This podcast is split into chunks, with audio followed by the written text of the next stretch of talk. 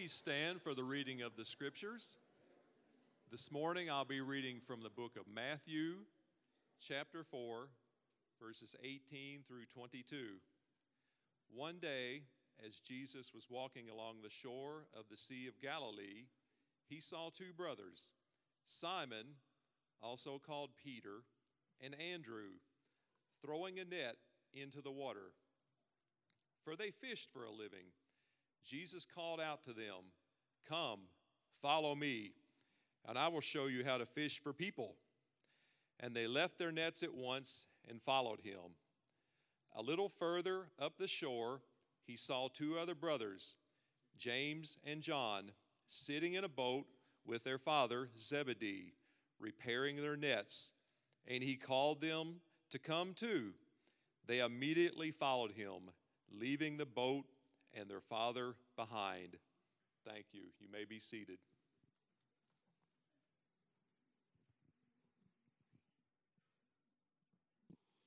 Thank you, Mark. Well, how's everyone doing today? Good? Doing all right? Am I on? Can you hear me? Yeah, he's am I on? Okay, cool. Uh, well, if you happen to slide in a little bit later, let me introduce myself. If we have not had the chance to meet, my name is uh, Jason. I'm the pastor uh, at Hope City Church. And it, it genuinely, please hear my heart for those of you in the Harvest congregation.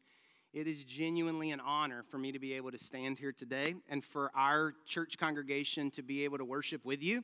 You have opened your home to us, and we are so grateful for that. And maybe like you, I, I can't speak for you, but I can speak for me. I know I was struggling to worship a little bit because I just wanted to watch. Anybody, like, I just kept looking around and just really my mind was just going a million places, which is not that uncommon, but my mind was just going a million places because I was thinking about. Um, I was thinking about the, the pits and the bales all the way back, you know, Highland Park and River City Church of God and River City Worship Center. And this week I've had a chance to hear about the Coomers and I've had a chance to hear about the Youngs and different families.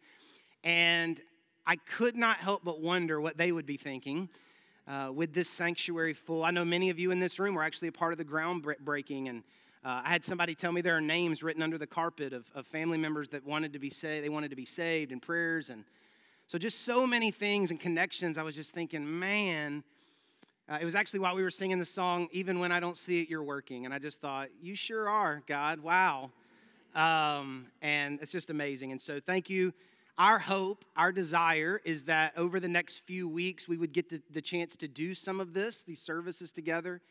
And, uh, and then you will have an opportunity to, to prayerfully vote. Nothing has been decided. Uh, the overseer, the, the, the, denominational overseer will come, and you will have an opportunity to vote. Our prayer and our hope is that uh, this time together will help us to really connect with one another, fall in love with one another. And I will tell you, to the Harvest congregation, I will tell you that Hope City has some of the most annoyingly nice people. you want to not like them, but you can't help it. They're so nice.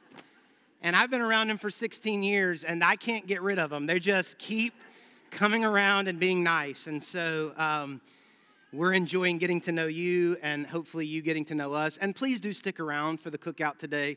Uh, I know several of the ladies from Harvest, several of the ladies from Hope City have worked very hard to make that happen.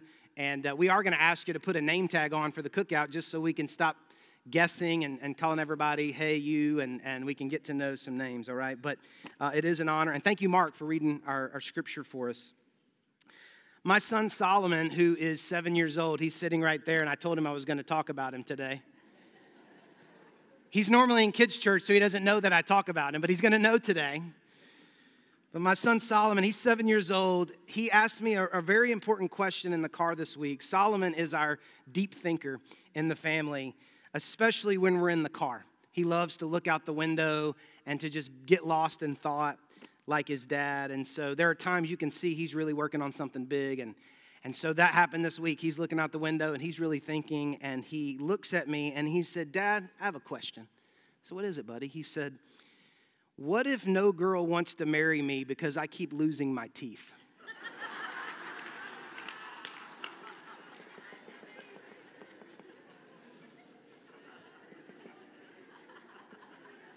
You know, when you're seven, that's a legitimate question. teeth are being lost. We're not sure how many are coming in. There's a lot of things happening with the teeth. And, uh, and he just wasn't he wasn't sure. And i tried to explain to him that you don't keep losing your teeth. I said solomon just try, you, i know right now you're losing them at a fast pace but i promise it won't be like this forever. Eventually i was explaining to him eventually your baby teeth are going to, to be gone and your regular teeth come in and then you'll stop losing them. But he doesn't believe me just yet. He's not exactly sure about that and I was thinking about that comment this week because I'm certain that for most of us in the room, except maybe our student section over here, I'm, I'm almost certain that we have lost our baby teeth. All of us have lost our baby teeth. Our regular teeth have come in. Um, but Solomon was thinking about something that all of us think about in one way or the, uh, the other. It's not baby teeth, but we do wonder if the way that things are now is the way that things will always be. It's not our teeth. The teeth is not the issue. But there are things about us now we wonder will it always be this way? And not only do we wonder if it will always be this way, but we wonder if anyone will love us because of how it is right now. If you're someone who wrestles with anxiety or depression, you wonder, what if no one will love me because it'll always be this way? Am I unlovable because of my anxiety and my depression? Or if your physical health or your physical appearance is not doing well, you wonder, will anyone love me because of how I am? Or maybe it's a relationship that's constantly in conflict, and, and, or it's, it's a vice or a temptation that you always give into, and you wonder, is it always going to be this way? And will anyone, will anyone love us, love me? Uh, Mark read us five verses today that give us hope. It gives hope to any person who follows Jesus that things don't have to stay the way that they are. That's the hope in the scripture this morning. Is that things do not have to stay the way that they are. Now they can. They can stay the way that they are. They could get worse. But with Jesus, things do not have to stay the way that they are. They can get better. Jesus invites us to change. But he really doesn't even invite us to change, he really invites us to be changed. And there's a big difference, even though there's only one word added in there. To change feels like pressure a lot of times. It's on us. We got to figure out what to do and what to eliminate and come up with lists and tasks and all those things. But to be changed is totally different. And I've been following Jesus now for about 23 years, and I know a lot of you have been following Jesus for a really long time, and I think we could probably attest that the Holy Spirit does more changing than we do. We try, we put forth effort, God uses our effort. But when we look back on all the things that have changed in our life, we have to admit that was like barely any of me and like all God, right? And so, Christians call this, what I'm describing to you, we call this conversion. What I'm describing to you is conversion. And, and for the Hope City people who are kind of new to church, maybe, um, I, I'm, I don't want to act like I've that old or been around church my whole life, but I have been around church a long time. And we used to call people who became Christians converts. That was the name that was used. And, um, but it sounded really close to convicts, so I'm glad that we changed that. Probably a good change. But the idea was that when you became a Christian, when you came to Jesus, you were converted. Something supernatural happened, something spiritual happened. And that conversion is the process of change that the Holy Spirit begins to do in your heart. But it almost never happens at once. It almost never happens at once. And the words that Jesus said to his first disciples here help us see what he wants to do in your life and in my life. And so, for just a few minutes today, what I want to do is I just want to show you what I believe is a very simple process. And I don't even like the word process because the Holy Spirit's involved. So, it's not like following a recipe because when the Holy Spirit gets involved, it always goes a little differently than you think. But I'm going to use the word process because I think it's a very simple process that Jesus uses in our life. And I could give you countless examples of people in this room that he's used it in your life and in my life. And it's in verse 19, Matthew chapter 4, verse 19. Here's what Jesus said. Mark read it for us Come, follow me, and I will show you how to fish for people. Come, follow me, and I will show you how to fish for people. Could I get you to say that with me? It's up on the screen. We're just going to start with the word come there. Can we say that together? Come, follow me, and I will show you how to fish for people. Now, this seems simple enough. Jesus says, Come follow him, but, but did you notice the punctuation in the sentence? I'm married to an English teacher, so we pay attention to punctuation in our house. A few marriage fights have been started because of grammar. But you know, the wrong punctuation can be really dangerous.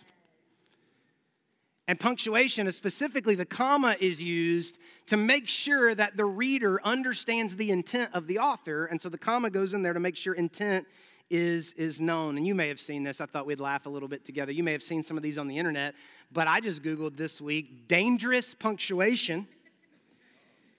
And a few examples. Go ahead and throw that first one up there for me, Matthew, if you would. I like cooking my family and pets. Without commas, you're a psycho on this one because I don't think they meant they like cooking family and pets. I think they missed the comma. Let me, let me show you the next one. Attention, toilet only for disabled, elderly, pregnant children. That's a very specific demographic. I think they missed the comma. Here's, here's the last one. This is a big one for all the married folks. I'm sorry I love you. That's pretty good. I'm sorry I love you. Not so good. Not so good. So punctuation matters. And in this verse, the punctuation really matters because Jesus wasn't asking them to do three things at one time. He, he, was, he was showing a process. He said, Come, comma, follow me, comma, and I'll show you how. Come, stop. Follow me, stop. And I will show you, I'll show you how. So I just want to talk about those three statements. That's what we're going to do for the rest of our time this morning. I just want to talk about those three statements because in these statements, Jesus shows us what it looks like to be a Christian and he teaches us how we are changed and how we can change. So we're going to look at these three statements and I just want to give you a heads up that at the end of this message, I'm going to challenge you. And I want you to assess where you feel like you are in this process. Come, follow me, and I will show you how. I want you to really ask the Holy Spirit to show you and reveal to you where you may be um, in, in this process. So, the first thing that Jesus said is Jesus said, Come. Everybody say, Come. Jesus said, Come. The first thing that Jesus does to these disciples is invite them to come along. They're not disciples yet, they're fishermen. They're not disciples, they're just invited to come along. And notice what Jesus didn't say. He doesn't say, change, then come. He, he, he doesn't say, change, then follow me. He says, just come. He doesn't say, commit, follow me, and I will show you. He doesn't say, agree, follow me, and I will show you. He simply invites them to come along. And Jesus was always doing this. He was constantly surrounded by people who were curious. People who couldn't stand Jesus could not stay away from listening to him teach and just hanging around him and being at dinner together. He was constantly surrounded by curious people, and they weren't believers. They weren't disciples. They were just curious. They were just hanging out on the fringes.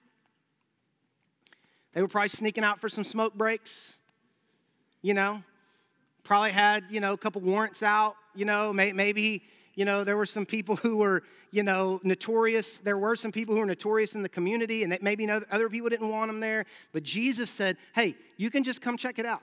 You can just hang out on the fringes. It's okay. You can come hang out with me. And sadly, honestly, the church hasn't been great at this.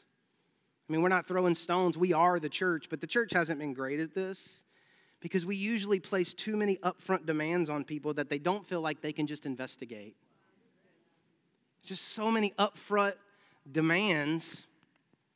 And I feel this way, just so you know, I feel this way every time I walk into a hardware store. Every time. Every time. Because I don't know what I'm doing, I don't know where stuff is. And I will walk in and I need help and I don't know what I'm doing and I don't know the, you know, the, I know how to hang out in a bookstore. So if you want, if you need bookstore etiquette, I'm your guy. But I don't know anything about hardware stores, especially Lowe's, because I think I park by the entrance and the exit, but then I come out and my car's a long way away. I don't even know, okay? But some employees at the hardware stores make me feel welcome and they say, hey, and I'm always insecure, so I'm like, I'm sorry, this is a stupid question. I don't know what I'm doing. And some employees are like, it's okay, it's great. Here's what you do. Hey, let me show you. Others employees are like, really? really? But I don't know. I don't know. And I think sometimes if we're not careful, the church can feel like that. People come in, they haven't committed to Jesus, they're not believers. They show up and you know, they don't know. And we're like, really? Really? And I know that many of the harvest members who are here don't know me. And maybe you don't know that much about Hope City Church all that much. But this is something that we are incredibly passionate about. Incredibly passionate about. We work very hard to create the kind of church where someone who doesn't believe can at least feel comfortable coming or coming back and they may not believe in Jesus yet, but they met some nice people who have a smile on their face, who make them feel welcomed, and they're at least curious enough and enjoyed their time at church enough that they want to come back. And as I look around this room this morning, I don't want to embarrass anybody, but I'm looking around at guys like Brad and Pat and Bob and Alex and Bird. And man, you know, when they first started coming, it was like, you know, I mean, we'll see, whatever and then you look back and their hands are lifted or a lot of times i'll say to, to people who come who are just checking it out but you know maybe their wife or their girlfriend made them come or whatever and i'll say listen i just want to give you a heads up. Just want I'm, I'm looking out for you. If you keep coming you're to like it. So if you don't want to like it you need to stop coming. Because if you keep coming you're going to love this place. So i wouldn't come much more unless you want to like it because you will and there has to be a place for people who aren't ready to be Christians but are curious enough to come. There's enough people who don't like Christians that if there's somebody who's actually open, man, I want them to feel like they can come. And this is where some of you are right now, and I love that. I love that. I love that some of you are here today and you heard about the possibility of, you know, churches combining together and maybe you just started coming to Harvest last week or maybe you just started coming to Hope City 2 weeks ago and you're like, I don't know, but I mean, okay, they said there's going to be food, so I'll go, you know, and man, I'm just so glad you're here.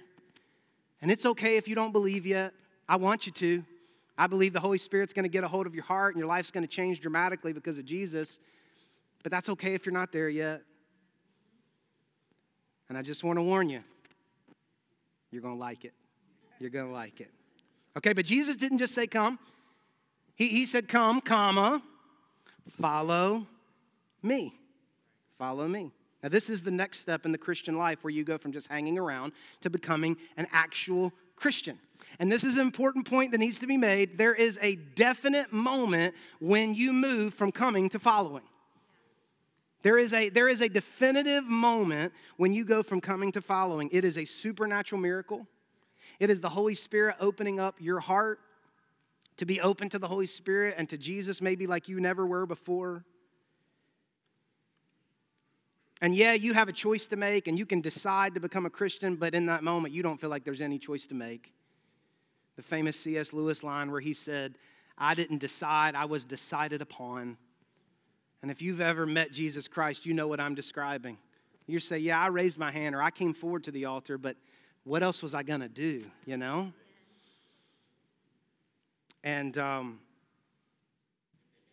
in these moments, you're sure that you become a Christian and follow Jesus. You're not unsure about it. And we call this salvation. This is salvation. It's where you recognize that you are a sinner and you need a Savior and you commit to following Jesus. But we should not assume that everybody knows this because we live in a common law state. Last I heard, I don't know if that's still the law, but I think it is. And when I moved here 16 years ago, I had never met so many people who said they were married who were not actually married, but they had been together for decades.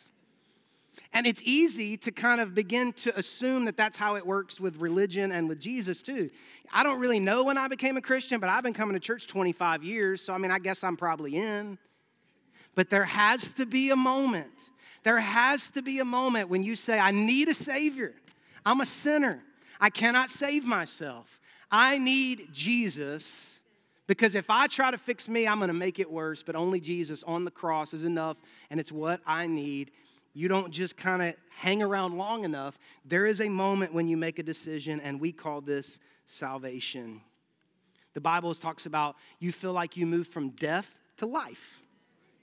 You feel like you were blind, but now you see, right? You feel like you were lost, but now you're found. These are very definitive, distinctive ways that are described when you start following Jesus. You're not on the fringes anymore. And it doesn't mean you have all your problems worked out, and it doesn't mean you don't make mistakes anymore or that you sin anymore. Of course you do. But you know, I used to sin as a dead man, but now I sin as a man who's alive and know I need Jesus. I used to sin as a blind man, but now when I sin and make mistakes, I do it as a man who can see because Jesus is working me and I know that I'm following him. I know it. And this is how the prophet Ezekiel explained it Ezekiel 36, verses 26 and 27. God speaking through the prophet Ezekiel said, And I will give you a new heart, and I will put a new spirit in you. I'll take out your stony, stubborn heart and give you a tender, responsive heart, and I will put my spirit in you so that you will follow my decrees and be careful to obey my regulations. This is what happens when you decide or, or feel like you decide to follow Jesus. That a new heart is put inside of you that wants different things, that is sensitive to the Holy Spirit, that's aware of things you weren't aware of before. You got a new heart, new desire, new motivations. You want Jesus. I've been in church long enough and I've been a pastor long enough that we spend a lot of time trying to motivate people to want to do spiritual things. And I think sometimes the reason we do that is because we're trying to get people who have not actually received a new heart to want things that that new heart should want. But when you meet Jesus, you know. You know. You know. And you want to do what he says do, and you want to live what he teaches to live. And one of the reasons that I hope over the next few weeks both congregations would choose to do this is because I know that so many of you at Harvest have been following Jesus for decades. You have so much wisdom and faith that we need at Hope City Church. I love Hope City Church, and we've got so many new Christians and young Christians and, and young families running around, and a lot, a lot of former Catholics at Hope City. We love all our former Catholics at Hope City. And, but you've got 30, 40, 50 years of wisdom and knowledge of what it means to follow Jesus. And we need that. We need that. So we need you making a pot of coffee and inviting people over to your kitchen table to talk about Jesus. Like I did with Roger and Susie Friday, homemade cinnamon rolls. Woo, come on. The Holy Spirit and cinnamon rolls. That's a deadly combination. and So we, we, we don't just come, we don't, we don't just follow, but Jesus said one more thing. Jesus said, And I will show you. I'll show you how. I've had the honor of pastoring and leading so many people who have started following Jesus, but one of the things that I've noticed is that a lot of people are surprised that even after they become a Christian, life is still challenging. And nobody says it. The pastor never says, if you find Jesus, all your problems will go away. But we kind of assume it, or at least it'll get a lot better. And it does get better because you have Jesus and you have the Holy Spirit, but you still have problems and challenges. And this is why the last comment Jesus made is so important. Because you don't become a Christian and just magically live differently or get magically transported to heaven. You come into the church, if that's where it happens, and you decide to follow Jesus, and then you go home and you go right back to living beside that neighbor who's a jerk. Or your boss who treats you terribly. Or your spouse that you're fighting with or your kids who don't respect you, or your bank account that is in the negative, or your physical ailments that you're carrying with you. Now you are following Jesus and you are saved, but you go back to your life. And it can be challenging. In Christianity, the Christian life happens in office cubicles and neighborhoods and school parking lots and carpool lines. And it doesn't just happen in this building. And so God gives Christians Himself in, this, in the form of the Holy Spirit to walk with us and teach us how to live. There's a word for this. We call this sanctification.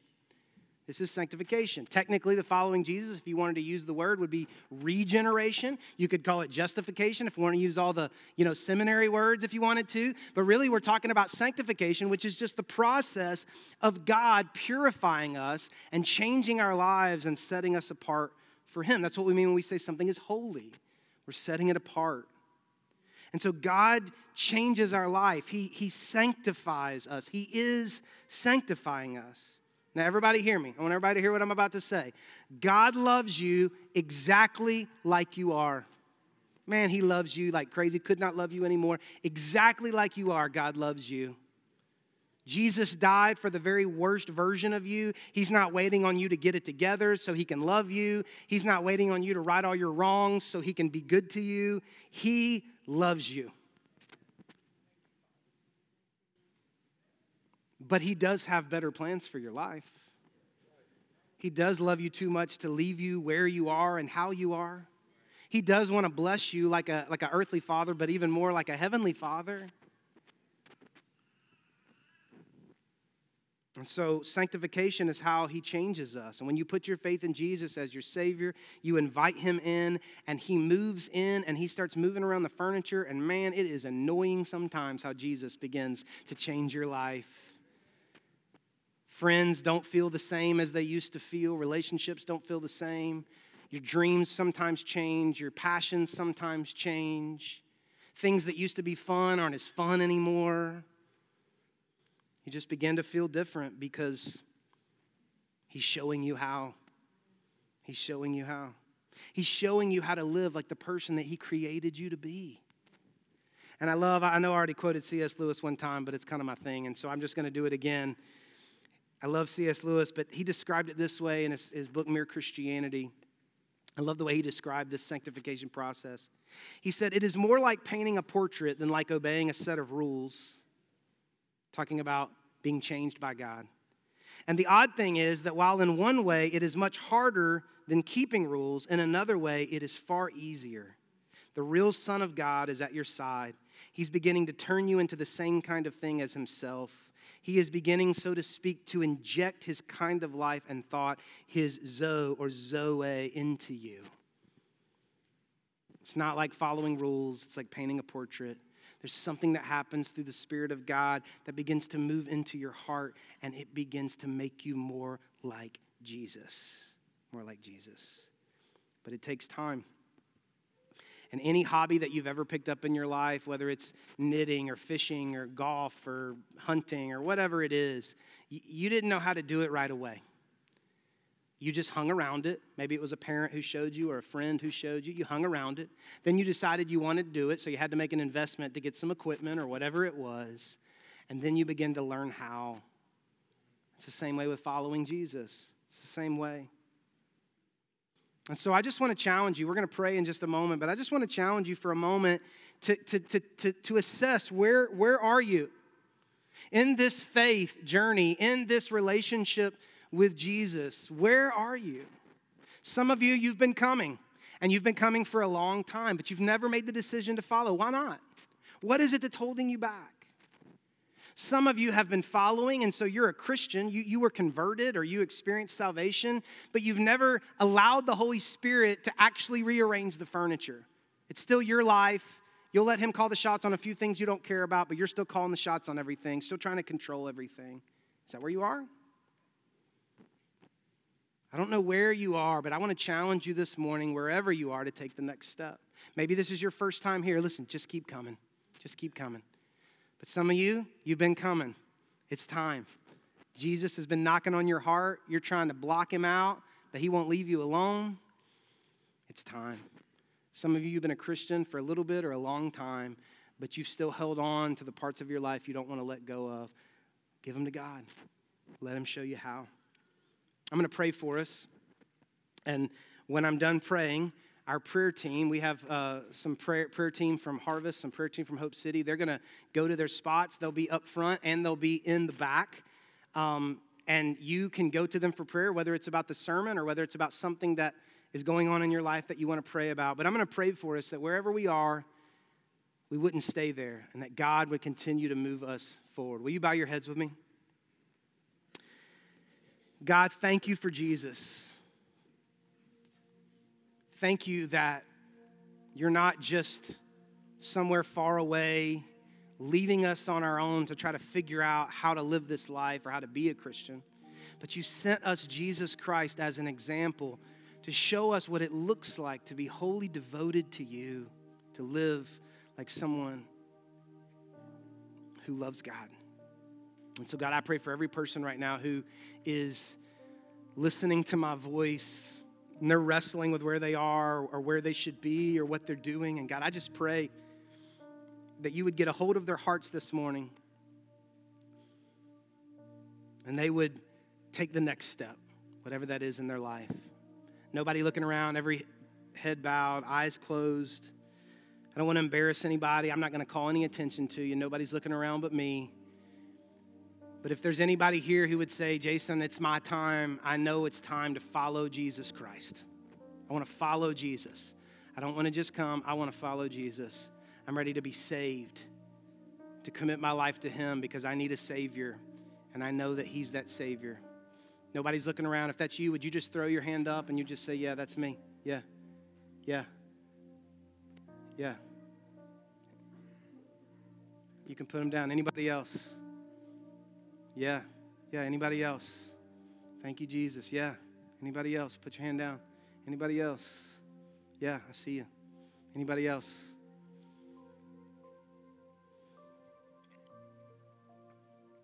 All right, everybody, look at me.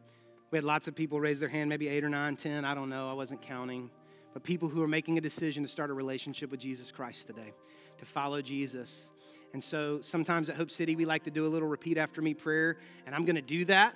And we don't think that it's actually the words that save somebody. We think it's the intent of someone's heart and what the Holy Spirit's doing in their heart. But if you're making a step to follow Jesus, sometimes you need somebody to help you take that step with language. And so we're going to pray a very simple prayer. And I'm going to ask everyone in the room to pray it with me so we can give confidence and boldness to those who are praying that prayer, maybe for the first time or first time in a long time. So I know you're already following Jesus, but if you would pray with me so that those eight or nine or 10 people who raised their hand today would feel confident in their prayer and their declaration of faith. So will you pray with me? Dear Jesus, I am a sinner. Please save me. Thank you for dying on the cross for my sin. I give you my life. I give you control.